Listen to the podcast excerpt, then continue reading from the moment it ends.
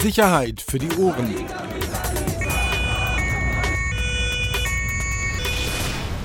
Der Podcast aus Berlin. Herzlich willkommen. Eine neue Folge Sicherheit für die Ohren. Ich kann diese Begrüßung nicht mehr hören. Wir müssen uns da irgendwas überlegen. Das was Professionelles. Was Professionelles. So ein Jingle oder so. Wer mal was. Irgendwas Zackiges. So, das ist auch, das muss man mal dazu sagen, es ist ja wieder so ein Skype-Ding jetzt wieder. Ja? Langsam nervt's mich, Rossi. Langsam nervt's mich. Ja, du fehlst mir auch, aber geht leider nicht anders. Du bist ja wieder kurz vor deinem Urlaub. Und genau, jetzt machen wir vor Ostern nochmal eins für unsere Neuzuhörer, die es hoffentlich auch gibt. Axel, wer bist du? Ich bin Axel. Ich arbeite hier bei Axel Springer, bei Bild und BZ. Und wir haben zusammen mit dir, Peter Rosberg, einen Podcast, in dem es um Themen der inneren Sicherheit geht. Genau. So, Axel hat ja auch einen Nachnamen, Axel hier. Mach mal kurz Inhaltsangabe. Was wollen wir heute kurz vor Ostern nochmal ein bisschen ansprechen? Also komm, zwei Sachen, glaube ich. Du wolltest nochmal was zu einer Diskussion auf Twitter erzählen, die wir noch hatten zum Thema Razzia bei Inferno 99 in Cottbus. Genau. Da liegt ja irgendwie noch was auf dem Herzen, ne? Und dann würde ich vorschlagen, wir haben heute einen Titel bei der BZ, da geht es um Clan-Größen, die irgendwie in den Fußball drängen, in die Szene, die Nähe zu Fußballprofis suchen. Ich glaube, da können wir nochmal so zwei, drei Sachen sagen, die nicht in der Zeitung standen. Genau, das machen wir und ich füge am Ende dann nochmal ein kleines Detail an, die Fortsetzungsgeschichte Arafat und das Telefon. So, dann mach doch mal den Erklärbär und sag nochmal, du hast es ja schon kurz angerissen, die Geschichte, jetzt fange ich an mit der Anmerkung, genau, zu der letzten Folge. Also wir haben in der letzten Folge ja nämlich auch unter anderem gesprochen über die Durchsuchungen im Zusammenhang Hooligans, Energie Cottbus, und zwar Inferno-Gruppierung. Und ich hatte das Gefühl, dass ein bisschen was dann missverstanden wurde. Mir war das ja wichtig, eben gerade bei diesem Thema wirklich darauf hinzuweisen, wie wichtig in diesem Zusammenhang Berichterstattung vieler oder einiger Lokaljournalisten und Journalistinnen war in den letzten Jahren. Das ist ja oft so, dass gerade diese Themen wirklich erstmal lokal lange Zeit bearbeitet werden, Kollegen da echt lange Zeit recherchieren, bis dann irgendwann, aus meiner Sicht auch oftmals leider auch viel zu spät bei solchen Themen, überregionale Zeitungen oder Magazine auf dieses Thema aufmerksam werden und dieses Thema aufgreifen. So. Und diese ganze Fanmischpoke Energie Cottbus, ob das die Hooligans-Szene sind, ob das Rechtsextreme sind, diese ganze Vermischung, da gab es ja, wie gesagt, schon seit vielen, vielen Jahren viel Berichterstattung im lokalen Bereich. Und das wollte ich beim letzten Mal ja einfach nur mal erwähnen, beziehungsweise auch nochmal hervorheben. Die uns gehört haben, haben ja mitbekommen, dass ich da den Kollegen dann als einzigen namentlich Kollegen Garzke genannt hatte. Das führte dann so ein bisschen auf Twitter, auf unseren Kanälen zu so ein paar Diskussionen. Und ich will hier auch nochmal ganz klarstellen, dass es natürlich nicht darum ging, jetzt einen einzigen Kollegen hervorzuheben oder sozusagen er der Einzige gewesen sein. Nein, es gab viele andere, vor allem, die sich auch, was ich toll fand und auch gut fand, Kollegin Simone Wendler von der Lausitzer Rundschau, die sich ja eingebracht hat in die Diskussion, eben auch sehr, sehr viel und lange schon darüber berichtet hat. Und das war mir jetzt einfach nochmal wichtig, auch nochmal zu erwähnen, gerade weil, und das hast du ja auch im letzten Podcast ja richtigerweise auch angesprochen, die Maßnahmen, die ja stattfanden, auch jetzt im Zusammenhang mit Inferno, fußten ja eben auch auf Bedrohungen und Einschüchterungen von Journalisten. Und das ist immer, finde ich, und das soll jetzt auch gar nicht so von oben herabklingen, so von Bild, überregional, große Zeitung. Wie gesagt, das sind echt so Themen, die oftmals so lange leider überregional unentdeckt bleiben oder aus meiner Sicht viel zu wenig auch beachtet werden. Das gilt ja für mich dann ganz genauso, diese Dinge dann irgendwie aufzugreifen oder auch früher zu sehen und dass man da einfach immer wieder auch zu schätzen weiß, was wirklich richtig guter Lokaljournalismus einfach wert ist. So. Du, absolut. Ich habe jahrelang Lokaljournalismus gedacht. Das ist ein wenig auch Schicksal von Lokaljournalisten. Du arbeitest da in solchen, und das kann ich mir da unten in der Lausitz schon echt vorstellen, wie das läuft. Weißt du, du legst dich ja im Prinzip mit dem ganzen Verein an. Ja, also Energie Cottbus ist da unten ja keine kleine Marke, ne? Da hängen viele Sponsoren dran, die ja möglicherweise in deiner Zeitung auch Werbung schalten, hin und her. Und du bohrst. Und dann hast du sozusagen von offizieller Seite Druck, du hast von krimineller Seite Druck und zwischendrin bist du. Und irgendwann ploppt das hoch, überregional berichtet, dann kommt also zu meiner Zeit war es noch das analoge Fernsehen, was dann kam und dann berichtet hat. Und da fragt kein Mensch mehr nach deinen Artikeln von vor 2 Jahren davor, sondern dann läuft es in der Tagesschau und dann heißt es, boah, hier, guck mal, Riesengeschichte. Ne? Und da bist du halt weg vom Fenster. Das, also ich kann das gut nachvollziehen. Genau, und da gehört noch eine Sache dazu, hast du eben angesprochen, dieses wirklich zwischen so vielen Stühlen sitzen. Und dann kommt eben noch dazu dieses, das finde ich auch mal ein Thema, auch wenn es jetzt nicht unbedingt innere Sicherheit ist, aber was wir auch mal insgesamt angehen sollten, eben auch dieses Verhältnis, gerade im Sportjournalismus, von Journalisten eben auch zu vereinen. Das heißt auch eine gewisse Beißhemmung dann mitunter. Du musst an einem Tag dann irgendwie über Nazis im Fanblog berichten und am nächsten Tag dann wieder über den Spiel oder über Spielvorberichterstattung. Also das ist schon echt ein großes Spannungsverhältnis. Und dann gerade in dem, und das ist ja auch darauf hingewiesen worden, Lausitzer Rundschau ist ja auch Sponsor von Energie Cottbus gewesen und dann trotzdem eben diese Art auch von Journalismus trotz aller Widerstände zu machen. Wie gesagt, das war das, woraus mir ankam oder uns beiden ja auch ankam. Und ich finde, das kann man auch nochmal wiederholen. Und das ist wirklich ganz ernst gemeint. Das weiß auch, glaube ich, jeder, der in überregionalen Zeitungen arbeitet und der auch mal ehrlich zu sich selbst ist, wie viele Geschichten er eigentlich wirklich auch erst entdeckt werden über das Lesen und Nachschauen in Lokalzeitungen. Ja, apropos die Sport... Kollegen, die sich dann ein wenig bei der Berichterstattung zurückhalten. Passt in der aktuellen Ausgabe zu unserem jetzigen Thema auch ganz gut. Absolut. Weil da war es nichts, also kleine Interne, aber nichts anderes. Ne? Natürlich haben wir bei dem Thema Clans und Fußballprofis, da fragst du natürlich die am nächsten noch bei den Fußballprofis dran sind. Aber ich sage mal so, die Recherche war, Achtung, übersichtlich. Die war einseitig, machen wir uns doch nichts vor. Das ist, glaube ich, genau das Spannungsverhältnis, was wir gerade angesprochen haben. Ja, genau. Das ist halt, genau, da kommt der Spieler vom Trainingsplatz runter und dann soll der Sportjournalist, ist ja auch ganz wertfrei gemeint, dann auf einmal nicht fragen, wie es der Verletzung geht oder ob er glaubt, ob er am Samstag spielt, sondern wird gefragt, sag mal, was machst denn du im Café von wem auch immer? Was machst denn du auf dem Konzert mit dem und dem Clanmitglied? Redet der nie wieder mit dir?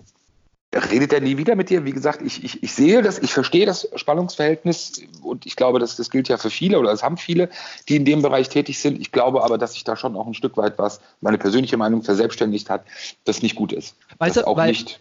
Ganz kurz, wir sind ja auch Polizeireporter und würden wir jemals vor einer unangenehmen Geschichte gegenüber der Polizei irgendwie zurückhalten? Wohl auch nicht. Nee, im Gegenteil. Das ist, wie gesagt, glaube ich, das ist so das, was sich verselbstständigt hat, so ein bisschen dieses Außersportliche beiseite lassen. Auch das natürlich jetzt, bevor es einen Aufschrei gibt, gilt ja auch nicht für alle. Ich glaube aber trotzdem, dass es so flächendeckend bei der Lektüre oder auch bei eigenen Recherchen gemerkt, bei manchen Themen gibt es da einfach eine extreme Beißhemmung, die für mich wirklich auch zum Problem in dieser Art von Sportjournalismus geworden ist. Wie gesagt, es gibt viele echt, die da völlig frei und auch wirklich völlig ohne Scheuklappen da rangehen und auch recherchieren. Aber ich glaube eben, dass es zu viele gibt oder dass sich zu viele davon freimachen wollen oder davon fernhalten wollen. Und das geht einfach nicht. Ob das sportpolitische Themen sind, ob das eben auch solche Themen sind. Und die gehören eben auch dazu. Fußballer, Sportler insgesamt präsentieren sich über Social Media. Sie präsentieren sich als Person, sie präsentieren sich als Marke. Also finde ich es auch legitim, dass man eben auch als Journalist genau hinschaut, okay, mit wem präsentiert er sich denn da? Wie verdient er denn vielleicht auch nebenher sein Geld? Auch wo verbringt er oder mit wem verbringt er seine Zeit? Wenn ich selber damit kokettiere oder wenn ich selber damit nach draußen gehe, dann muss ich auch erwarten, dass das ein Stück weit eben auch gescannt wird. Und wenn da eben ein paar Auffälligkeiten sind oder ein paar Fragen entstehen, dann muss man sich diesen Fragen auch stellen. Aber da wiederum zum Abschluss haben eben auch, glaube ich, Sportler und vor allem Fußballer ein ganz großes Problem, weil sie A, ich glaube, solche Fragen, Nachfragen A, nicht gewohnt und auch B, überhaupt nicht mit umgehen können. Okay, trotzdem gute Überleitung. Wollen wir mal auf das aktuelle Thema kommen? Genau, ihr habt es ja heute groß gemacht. Wir haben gestern nur einmal kurz telefoniert. Aber es ist ja in der Tat, glaube ich, etwas, das sich so über die letzten Jahre wirklich auch verstärkt hat. Also auch diese Verbindung, also Personen aus dem Clan-Milieu, gerade in den Fußballbereich, auch nicht nur in den Profifußballbereich, sondern auch gerade in den unteren Ligen, große Überschneidungen gibt. Ihr habt das ja heute in der Berichterstattung, bei Bild läuft über Bild Plus, glaube ich, aufgeschrieben anhand ein paar Beispiele. Warst du an der Recherche dabei? Ja, oder? Ja, kann man sagen. Also in erster Linie habe ich über 6 Ecken erfahren am Dienstagabend, dass irgendwo die Polizei in Charlottenburg rumsteht und mit gar nicht so wenig Leuten. Weißt du, das Ding ist halt immer, Leute fragen einen immer, ach, da hast du wieder eine Info gesteckt gekriegt oder irgendwie sowas. Aber wenn 60 Beamte in Gruppenwagen plus Zoll irgendwo in Charlottenburg, Nähe Kudamm rumstehen, dann fällt sowas auf. Ja, und ich glaube, da ist man als Polizeireporter nicht nur in der Behörde vernetzt, sondern eben auch mit anderen Leuten, die ab und zu mal Kudamm hoch und runter fahren. Wenn es dann heißt, guck mal, hier ist irgendwas, hier geht irgendwie was, dann schickt man da jemanden hin. Und tatsächlich war das so. Also am Dienstagabend, 22 Uhr, wir kennen das aus den vergangenen Wochen aus Neukölln und Mitte, also Wedding. Die Polizei setzt diese angekündigte Politik der Nadelstiche um. Was ist das? Staatssekretär Ackmann letztes Jahr im Zuge der ganzen Clan-Debatte, kriminelle Clans, kriminelle arabische Clans, hatte im Innenausschuss angekündigt, dass es in diesem Jahr 1000 Kontrollen geben wird. Von Shisha-Bars, Bars, Lokalitäten, Juweliere, also alles so dieses, so ein bestimmtes Milieu soll in diesem Jahr heftig kontrolliert werden. Und es geht nicht immer darum, dass da Leute drin sind, die gerade mit einem Haftbefehl gesucht werden oder tatsächlich Clanbosse auf der Flucht sind, sondern es geht darum, wie der Name schon sagt, Nadelstiche. Ne? Da guckt man, sind denn die Überwachungskameras alle richtig eingestellt oder zeichnen die den Fußweg mit auf? Wie ist denn der Kohlenmonoxidanteil? Und so weiter und so weiter. Und genau das war am Dienstagabend dann auch soweit. Diesmal im Charlottenburg und Wilmersdorf, also 2 Shisha-Bars, einmal in der Nassauischen Straße und einmal direkt auf dem Kudamm. So, und als erstes, 22 Uhr, sind die im Kudamm rein, ins Flowers heißt das. Schon sehr martialisch auch, muss man sagen. Also mit Maschinenpistolen im Anschlag und Hunden. Sah schon ein bisschen martialisch aus, aber okay, sind sie da rein. Und irgendwann war dann klar, also habe ich dann den Hinweis bekommen, also das lässt sich ja auch ganz einfach im Netz nachvollziehen. Ich kannte ihn nicht. Der Inhaber ist Karim Benyamina, ein Unioner. Ehemals Unioner, genau. Ehemals Union. So, ich habe dir geschrieben, du erinnerst dich. Ich habe ja keine Ahnung, ne, ich glaube, der spielt jetzt bei TB, ne? Das habe ich mir zurecht gegoogelt, ja. Ich kannte ihn nicht, ich konnte ihn mit null in Verbindung bringen, nur irgendjemand sagte mir dann, ja, guck mal, das ist doch die Bar von dem Ex-Unioner. So, aber du wusstest da schon ein bisschen mehr, ne? Du kennst ihn schon länger. Ja, Benyamina ist so ein klassisches Beispiel, wie gesagt, der spielt immer noch bei TB. Regionalliga, ist, glaube ich, weiß ich gar nicht, 37, 38 Jahre alt. Genau, Legende bei Union gewesen, hat er, glaube ich, 5, 6 Jahre gespielt, war auch mal oder ist vielleicht auch noch, das weiß ich jetzt auch nicht mehr genau, Rekordtorschütze bei Union gewesen. Benyamina ist so dieses klassische Beispiel für wirklich so diesen fließenden Übergang. Also Benyamina hat extrem enge Kontakte zu Angehörigen der Familie Abou-Chaker, vor allem. Wir haben das ja mal erklärt, die Abou-Chakers haben ja in Berlin so 2 Stränge, einmal den Neuköllner mit Arafat und dann den Charlottenburger, also im City-West-Strang. Und mit denen ist Karim Benyamina, wie gesagt, sehr eng. Es gibt auch immer noch eine andere Shisha-Bar in der Lietzenburger Straße, mal sehen, vielleicht ist die ja auch bald dran, die meines Wissens nach auch Benyamina zugerechnet wird von den Behörden, ich fahre da öfter vorbei, ich glaube, also mindestens auch jeden zweiten Tag Rabir und Mohammed Abou-Chaker siehst, also auch 2 Brüder. Ja, es gab auch mal ein Verfahren, es gab eine Berichterstattung, die ich gemacht hatte vor einigen Jahren, da ging es darum, dass gegen Benyamina ermittelt wurde. Das Verfahren gegen ihn ist dann eingestellt worden. Es ging um eine gemeinschaftliche Körperverletzung, konnte ihm aber nicht nachgewiesen werden. Dass er daran beteiligt war, gab unterschiedliche Zeugenaussagen.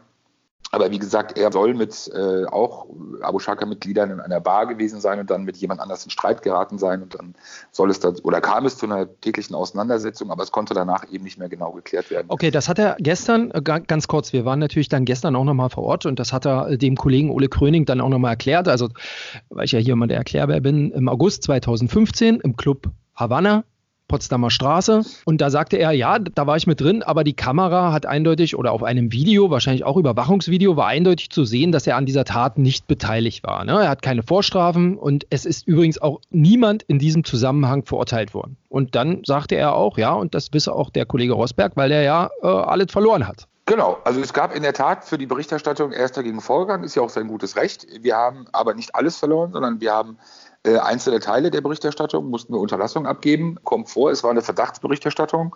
Die Pressekammer kam zu dem Schluss, dass die Verdachtsberichterstattung in dem Stadium unzulässig war. Was mich ja an dem Stück, was ich heute in der BZ gelesen habe, und ist mir jetzt auch egal, ich glaube, das kann man auch offen kritisieren, ist natürlich absurd, in welcher Art und Weise er sich gibt. Er spricht ja davon, jetzt natürlich auch wieder von, ja, was soll er denn machen? Das sind normale Gäste und die kann ich ja nicht rausschicken oder sonst irgendwas. Nein, also es gibt ja auch Erkenntnisse darum. Nochmal, Erkenntnisse bedeutet ja nicht immer auch gleich, dass es eine strafrechtliche Relevanz hat. Das muss man ja auch immer mal sagen. Und das muss man auch immer noch mal klarstellen. Aber es ist eben nicht nur so, dass Erkenntnisse dahingehend vorliegen, dass er eben zu diesen Mitgliedern Kontakt hat und auch eng befreundet ist, sondern dass es eben auch geschäftliche Beziehungen gibt. So, aber auch das ist ja erstmal nicht strafrechtlich relevant. Es ist erstmal dann nur eine Tatsache, ein Fakt oder eine Erkenntnis.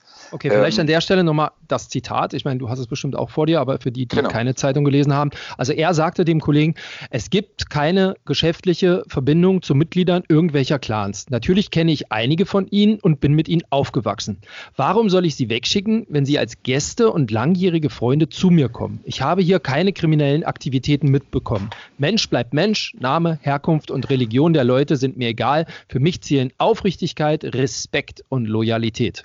Ja, das kann ich alles nicht mehr hören. Das könnte auch ein guter Satz aus Four Blocks sein, finde ich. Ja, Four Blocks, das könnten auch die Rot-Weißen erzählen. Weißt du, ich kann auch dieses, nach 10 Jahren Recherche in diesem Milieu, ich kann auch dieses Gerede nicht mehr hören. Natürlich, was soll er sagen? Soll er sich hinsetzen, soll er sagen, ey klar, wir machen das zusammen, wir machen das zusammen, wir machen das zusammen.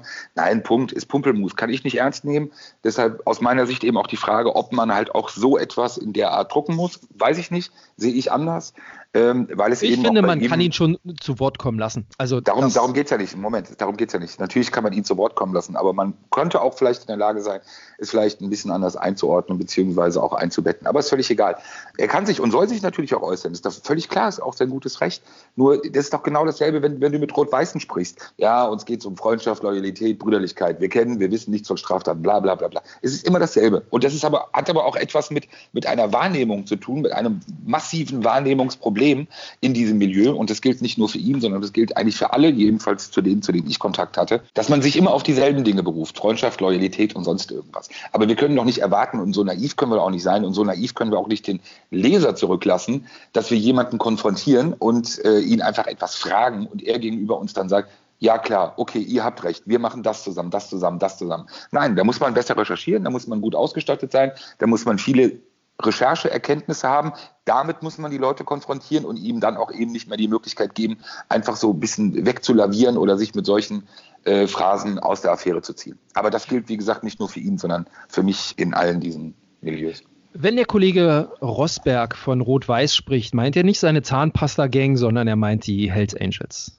Das nochmal. Mann, wir sind jetzt mittlerweile bei Folge, weiß ich nicht, gefühlt 5000. Aber wir haben in jeder Folge 5000 neue Zuhörer, hör mal.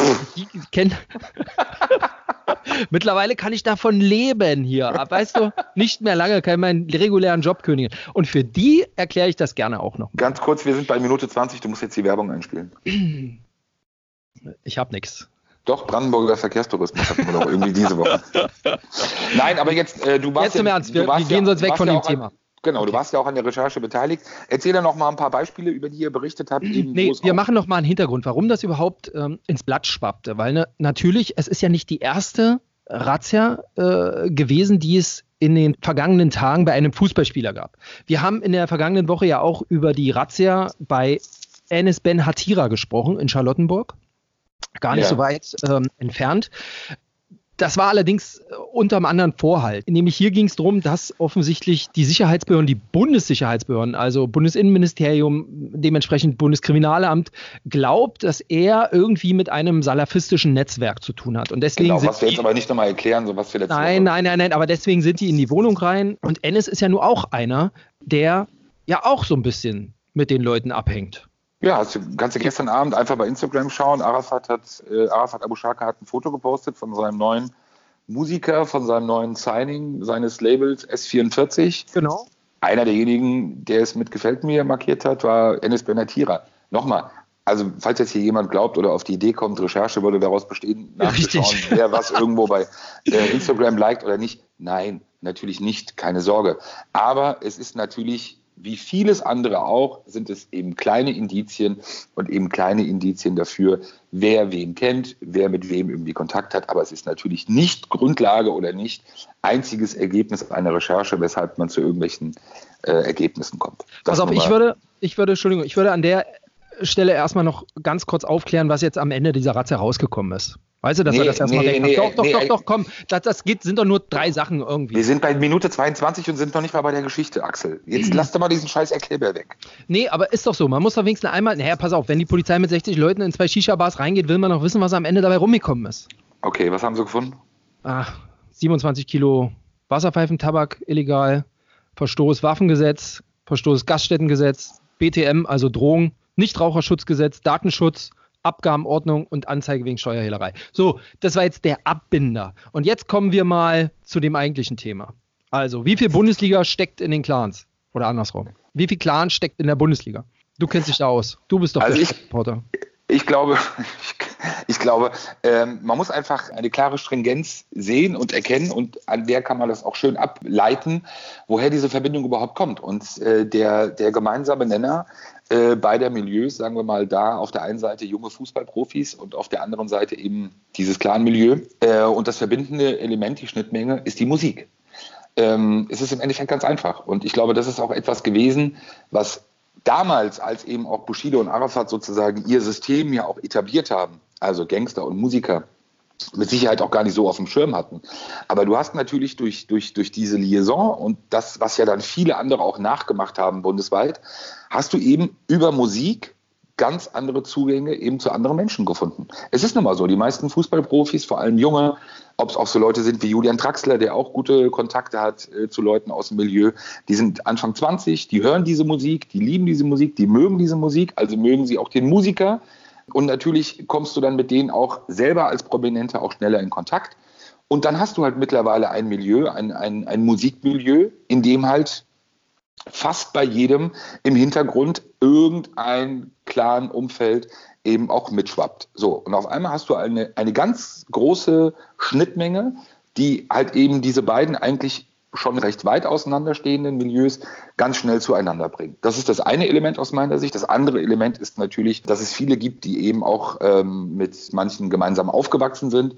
Gibt das Beispiel des Nationalspielers Antonio Rüdiger, der heute bei Chelsea spielt, der aber in Berlin aufgewachsen ist, Berlin-Neukölln, und eben auch aus seiner Zeit von damals Ashraf Remmo, ebenfalls ja auch ein bekanntes Clan-Mitglied, eben auch aus dieser Zeit von damals noch kennt. So, und ich habe das immer wieder mal gesehen, auch als Antonio Rüdiger vor allem in Italien gespielt hat, bei AS Rom, hat Ashraf Remmo auch mit Massiv dann öfter mal Videos gepostet, wenn sie nach Italien gefahren sind, wenn sie ihn besucht haben und wenn sie bei ihm waren und Spiele besucht haben. Also das ist natürlich auch noch eine Komponente, gerade jetzt in den Großstädten wie Berlin oder auch in Städten in NRW, dass es eben sozusagen das gemeinsame Aufwachsen, selbe Altersstruktur oder ähnliche Altersstruktur oder eben über Verwandte dann kennengelernt, über Brüder. Das gibt es natürlich auch. Aber es ist etwas, was aus meiner Sicht gerade auch im Zeichen des Zeitalters von Instagram, von Facebook, aber natürlich auch das so richtig präsent wurde. Es ist halt nicht mehr so wie früher, dass man halt sich vielleicht scheut, auch gewisse Fotos zu posten. Ich weiß, dass ein Foto von Jérôme Boateng mal ziemlich Ärger gegeben hat. Jérôme Boateng ist ja auch gebürtiger Berliner, enge Kontakte zu Ali Boumayé. Ali Boumayé, der Cousin von Arafat Abou-Chaker, auch selber Musiker und Rapper, früher ja bei dem Label von Bushido, er ist guter Junge. Die beiden haben ein enges Verhältnis, kennen sich lange. So, und dann hat, ich glaube, Jérôme Boateng das Foto gepostet mit Ali Boumayé und mit 2, 3 anderen Leuten zusammen. Und da gab es aber dann schon beim FC Bayern Ärger. Es ist mittlerweile schon ein paar Jahre her, und da gab es dann auch Ansage, so offen die Fotos posten mit gewissen Leuten vielleicht doch nicht so gut und sollte man lieber lassen. Aber es gibt doch noch jede Fotos von den Boatengs mit, also zumindest von Jérôme mit Ali Boumayé. Also auch auf seinen Seiten. Also, es ging ja nicht um Ali Boumayé, sondern es ging ja dann um andere Personen, die dann auch auf dem Foto mit dabei waren, also die auch identifiziert werden konnten. Und da gab es halt jetzt, bei Ali Boumayé kannst du ja immer sagen, der ist selber auch Sänger. Ja, also selber ja auch ein Stück weit eine Berühmtheit oder ein Künstler. Unabhängig davon, bei wem er verwandt ist. Aber wenn dann halt ein paar Leute mit am Tisch sitzen, die weder Künstler sind, noch Fußballer sind, noch rhythmische Sportgymnastik machen oder Turnen oder Tischtennis spielen, sondern eben einen anderen Hintergrund haben und eben das dann bekannt wird, dann ist das natürlich für einen Verein wie den FC Bayern München, findet er es nicht gut, kritisiert es, und dann wird es auch zum Thema. Und damals wurde es auch zum Thema. Ich glaube, über Boateng kam auch das enge oder gute Verhältnis von Ali Boumayé zu Franck Ribéry zum Beispiel auch. Gab es auch häufig oder gibt es häufig Besuche von Ali Boumayé auch in München. das ist halt auch so eine Geschichte dann über die Musik hinaus, Thema Lifestyle. Man hat das gesehen jetzt, Jérôme Boateng, der sein eigenes Magazin Boa rausbringt seit ein paar Monaten. Ja, und ganz interessant, an einer Stelle das erste Interview mit Shindy, auch ehemals EGJ. Genau, das erste Interview mit Shindy, im zweiten Heft oder im dritten Heft war dann eine Reportage über Capital Bra in Boa, wo man eben auch sieht, wie sozusagen auch die Verhältnismäßigkeiten sind oder wo auch das Lager so ein bisschen ist, weil diese Geschichte über Capital Bra, die hatte nichts mit Journalismus zu tun, obwohl der Kollege mehrfach reingeschrieben hat, dass er ihn über viele Monate begleitet hat, wobei er auch mehrfach geschrieben hat, dass er mit ihm im Auto gefahren ist. Vielleicht hätte er Capital Bra mal fragen sollen, wo eigentlich sein Führerschein ist, aber das ist was anderes. Hey, Print lebt an der Stelle einfach mal, ne? Komm, also wenn... Print lebt, aber es ist halt... wenn der FC Bayern-Profi ein Printmagazin rausbringt, by the way, dann ist das ja schon eine gute Sachen wieder absolut, für uns. Aber wenn du dieses Heft Boa anschaust, das ist halt eben, das ist so eine Art auch schöner Stereotyp oder eine schöne Erklärung für diese Überschneidung. Da geht es eben um Lifestyle, es geht eben um Musik, es geht um Autos, es geht um Schmuck, es geht um Mode. So, und das sind halt schon Dinge, die halt alle im Interesse ein bisschen eint und durch gerade vor allem, wie ich es eben gesagt habe, in der Musik eben diese große Schnittmenge besteht. Hatte ich nicht mal auch eine Story von Capital Bra gesehen, wo er sich für die Brillen von Boateng bedankt? Ich glaube. Ja, bei den Stories, da bin ich ja nie so dabei. Das dauert mir immer zu lange, weil ich da nicht vorspulen kann. Ja, ich glaube, das gab's. Ja, also ich glaube, aber sag mal jetzt ganz ehrlich, also die Jungs aus den einschlägigen Familien oder aus diesen Kreisen, die stehen aber auch schon ein bisschen auf Fußball. Das sollte man nicht in Abrede stellen, oder? Also gerade bei Ali Boumayé habe ich schon irgendwie das Gefühl, dass der auch so sehr auf FC Bayern abfährt. Also auch da hast du wieder etwas, was halt beide Seiten befriedigt. Du hast auf der einen Seite, sagen wir mal, die Clan-Mitglieder, die sich eben per se für Fußball interessieren und dann natürlich auch eben für entsprechende Sportler. Aber du hast halt eben auf der anderen Seite auch junge Fußballer meistens, die natürlich auch diesen Geruch und diesen Anschein von Unterwelt und Milieu und Clans natürlich auch wahnsinnig attraktiv und spannend und interessant finden. Kann jeder erzählen, was er will. Das ist natürlich, das hat ja auch so eine mystische Anziehungskraft und dann eben gerade für junge Leute hat das eben schon was Besonderes. Und da treffen sich, wie gesagt, ja dann auch zwei Interessen. Spannend, und das muss man ja auch nochmal klar sagen, dass es da Bekanntschaftsverhältnisse gibt per se, ja okay, komm, mach erst mal. Die Frage ist halt, und da muss man ehrlich sagen, haben wir ja eigentlich Recherchestand 0, weil wir auch noch nie wirklich so, glaube ich, an das Thema herangegangen sind. Bei anderen habe ich es auch noch nie so groß gesehen. Die Frage am Ende des Tages halt, gibt es in irgendeiner Art und Weise auch geschäftliche Verbindungen, Überschneidungen? Das ist für mich eigentlich so der Maßstab, wo es dann irgendwo auch richtig interessant wird, weil dann sich nochmal ganz andere Arten von Fragen stellen wird. Aber per se gibt es da gegenseitig eine große, guck mal, wie auch teilweise die ganzen oder viele Fußballer dann natürlich für Vorblogs gepostet haben oder geliked haben oder gesagt, dass sie das schauen, geilste Serie und so, bla bla bla. Unsere Blattmacher haben sich für genau 4 Fotos entschieden, die sie irgendwie ins Blatt gehoben haben. Einmal, hatten wir schon drüber angesprochen, Ashraf Remmo zusammen mit Nationalspieler Julian Draxler, 25. Wo ist der jetzt? Ich glaube, bei Paris Saint-Germain. Genau. Und dazu Massiv, alias Wasiem Taha. Ne? Kennen wir aus 4Blocks, Schauspieler, auch Rapper. Die zusammen, ja. Das ist schon spannend irgendwie. Wie gesagt, also Massiv sowieso ja als einer der engsten Freunde von Ashraf Remmo, meistens ja sowieso gemeinsam unterwegs. Wie gesagt, Draxler, Antonio Rüdiger, auch zu Mesut Özil gibt es eine enge Verbindung. Gab es auch viel Solidarität, als es im letzten Sommer ja sehr viel Theater gab. Und Mesut Özil nach dem Erdogan-Foto auch, gab es viel Solidarität aus Berlin, sowohl von Ashraf Remmo als auch von anderen, aus anderen Clans. Also viel Solidarität für sein Verhalten und auch für viel Unterstützung für ihn danach. Also, aber auch da gibt es ein Kennverhältnis. Und auch ein gutes und enges Kennverhältnis. Da ist schon eine große Überschneidung. Aber ganz kurz nochmal, man muss auch sagen, wie gesagt, es gibt einerseits eben die großen, die bekannten Fußballer, aber es gibt eben auch ein Thema, das können wir vielleicht gleich nochmal ganz kurz anschneiden, was eben auch Sicherheitsbehörden halt wirklich beschäftigt. Das sind halt vor allem dann die Kontakte zu niederklassigen Spielern. Aber sag noch mal kurz, wen wir noch drin hatten oder wen ihr ausgesucht habt. Wir haben natürlich dann Ali Boumayé und Jérôme Boateng. Genau, hatten wir. Dann, genau, haben wir drüber gesprochen. Dann Bushido zusammen mit Kevin Prinz Boateng. Klar. Logisch. Und dann tatsächlich, auch wenn er es abstreitet, ein Bild von Karim Benyamina auf einem Konzert, offensichtlich zusammen mit Abdallah Abou-Chaker. Ja, wie gesagt, das... Ganz rechts, also es sieht ja, aber er sagt ja, wir sind zusammen groß geworden und ja, alles nicht schlimm, da kann man ja auch mal zusammen zum Konzert gehen. Und, nee, das hat er eben nicht gesagt. Also jetzt nicht die Sachen durcheinander bringen, hat er eben nicht gesagt. Er hat ja einerseits gesagt, ja, wir sind zusammen aufgewachsen, aber andererseits hat er ja so getan, dass es ganz gewöhnliche Gäste ja nur seien, wie alle anderen auch. So, und das ist halt eben, wie gesagt, das, was ich vorhin meinte, das ist eben Bullshit. Das, finde ich, auch kann man nicht durchgehen lassen. Man kann es natürlich jemandem sagen lassen, aber man muss dann eben auch aufgrund von Recherche und Eigenrecherche in der Lage sein, um das eben dann auch entsprechend zu relativieren, weil es eben so, wie ich es gelesen habe, nicht den Tatsachen entspricht. Aber das ist egal. Ich weiß schon, was heute. Ich weiß, was kommt. Ah, gucke mal die Bild hier. Die machen halt Instagram-Recherche und verkaufen das irgendwie als ist Geschichte.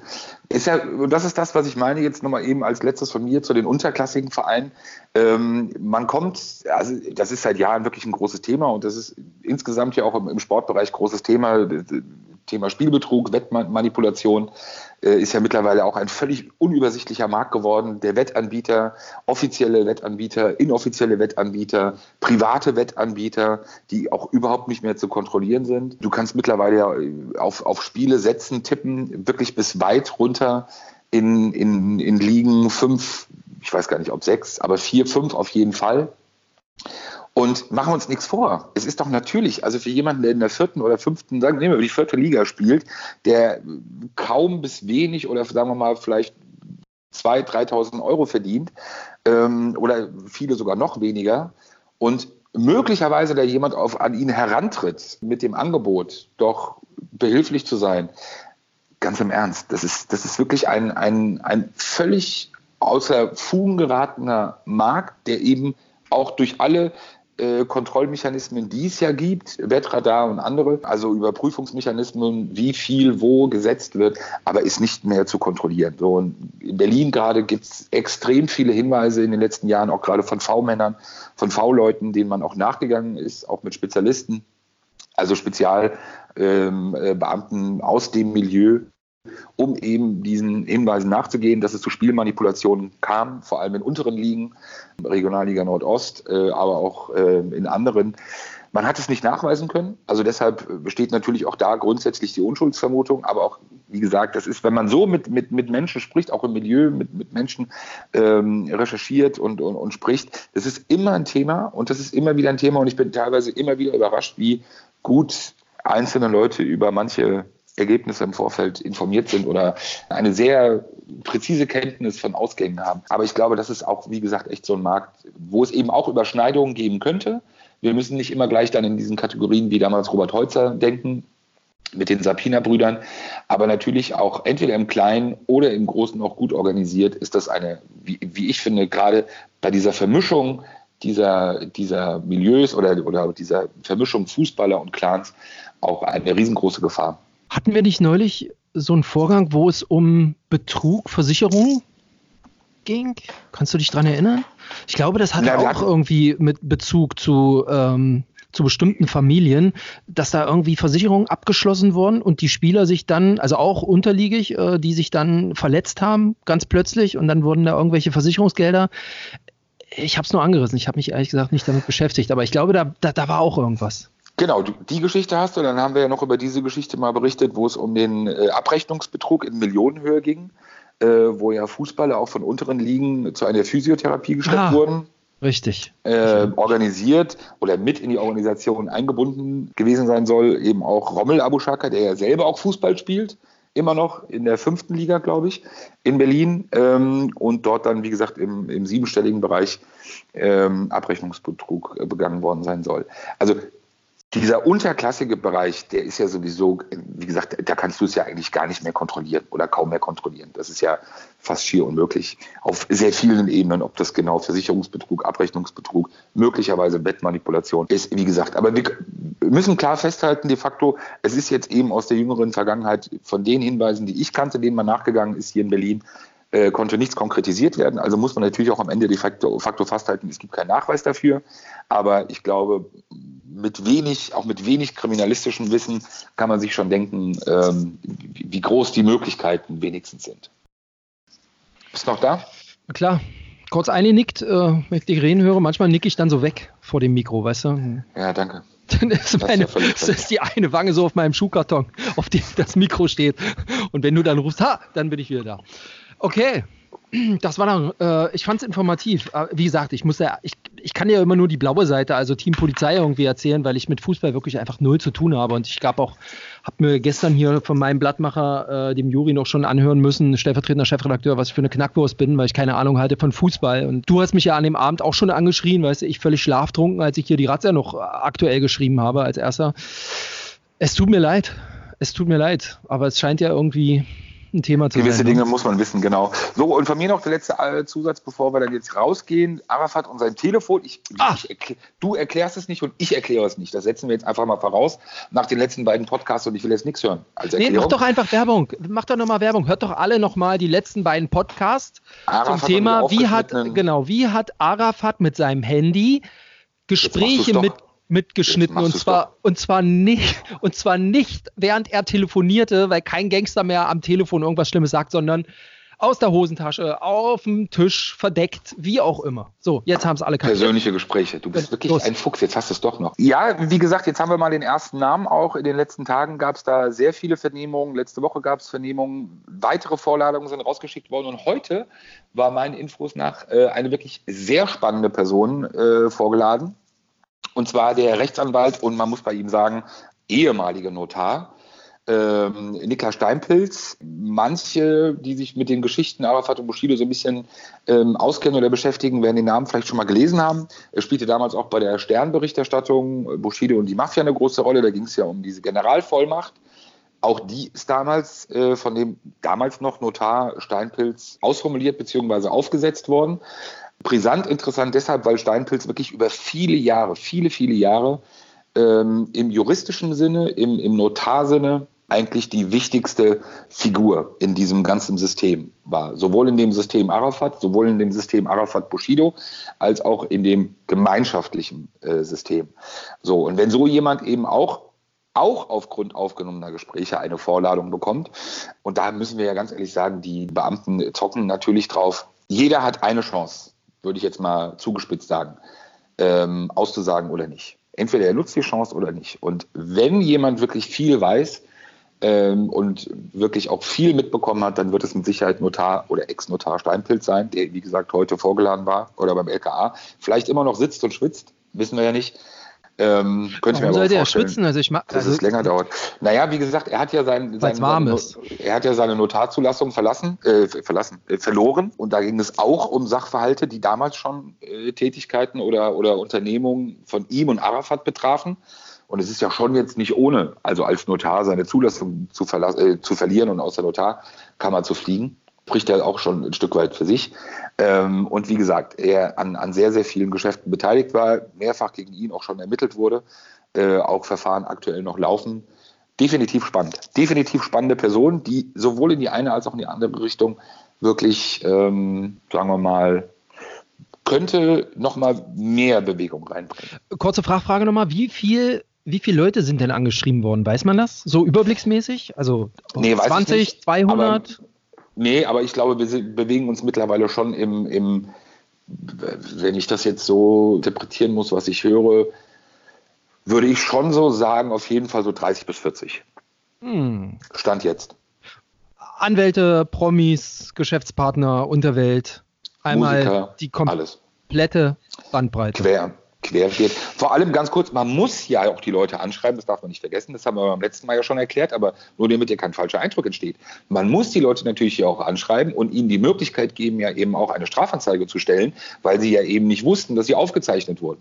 So, und das wird ihnen natürlich auch dann mitgeteilt, so nach dem Motto, ja, hiermit teilen wir ihnen mit, dass sie offenbar ohne ihr Wissen aufgezeichnet wurden, also im persönlichen Gespräch vis-à-vis und damit auch die Möglichkeit haben, eben Strafanzeige und Strafantrag zu stellen. So, aber dann geht es natürlich darum, was wurde da besprochen? Und dann gibt es eine Vorladung und dann findet man sich dort ein. Und dann schwitzt man natürlich, weil man eben ja im Vorfeld nicht weiß, welche Gespräche aufgenommen wurden. Und ich glaube, jeder von uns würde schwitzen, weil es ja natürlich per se unangenehm ist, bei einem Gespräch aufgenommen zu werden. Und das wird ja dann vielleicht sogar auch noch vorgespielt. Und dann wirst du dann mit Dingen konfrontiert. Und das ist, glaube ich, dieses, was, wie gesagt, momentan bei vielen diese riesen Nervosität mit sich bringt, eben, dass sie nicht wissen im Vorfeld, bevor sie dorthin gehen, was aufgenommen wurde. Das heißt, du kannst dich nicht vorbereiten, du kannst dir nicht irgendwas überlegen, auch keine Strategie. Moment, ich kann ja Arafat anrufen und ihn fragen. Ja, du glaubst, er sagt dir das danach. Das ist ja auch Wahnsinn. Wahnsinn. Gut, aber das ist doch ein schönes Schlusswort. Absolut. Also, jeder, der 40 Minuten, viel zu lange. Ja, aber das Thema, ich finde, das Thema gab es her in jedem Fall. Da bleiben wir dran. Du, Ostern weg oder? Nee, Ostern hier. Bisschen frei, bisschen arbeiten. Genau. Okay, gut. Dann an alle da draußen vielen Dank, wie immer, fürs Zuhören. Kommentiert diese... Nein, das über diesen Spruch Axel. Überlasse ich. Echt, wir kriegen sonst wieder Ärger mit unseren Abnehmern hier. Die lass jetzt bitte, lass es. So. Also an alle schöne Ostern. Ich kann es nicht mehr hören. Diskussion um Tanzverbot, völlig egal. Karfreitag, Axel, dir wünsche ich eine schöne Reise, schönen Urlaub und dann sehen wir uns danach in... Vielleicht auch endlich mal wieder live am Tisch. Irgendwie habe ich da mehr Mut und kann ich irgendwie besser beleidigen, wenn du mir gegenüber sitzt. Weil ich da deine Reaktion sehe. Das ist immer so, bei Skype ist das ja immer so eine Sache. Ich weiß immer nicht, ob du zwischenzeitlich weinst, wenn ich was sage, oder ob du wütend bist. Verstehst du, das ist so ein zwischenmenschliches Ding. Also ich mag dich irgendwie live mehr. Alles klar. Haben wir das auch noch geklärt. Ciao. Tschüss. Danke fürs Zuhören. Sicherheit für die Ohren. Der Podcast aus Berlin.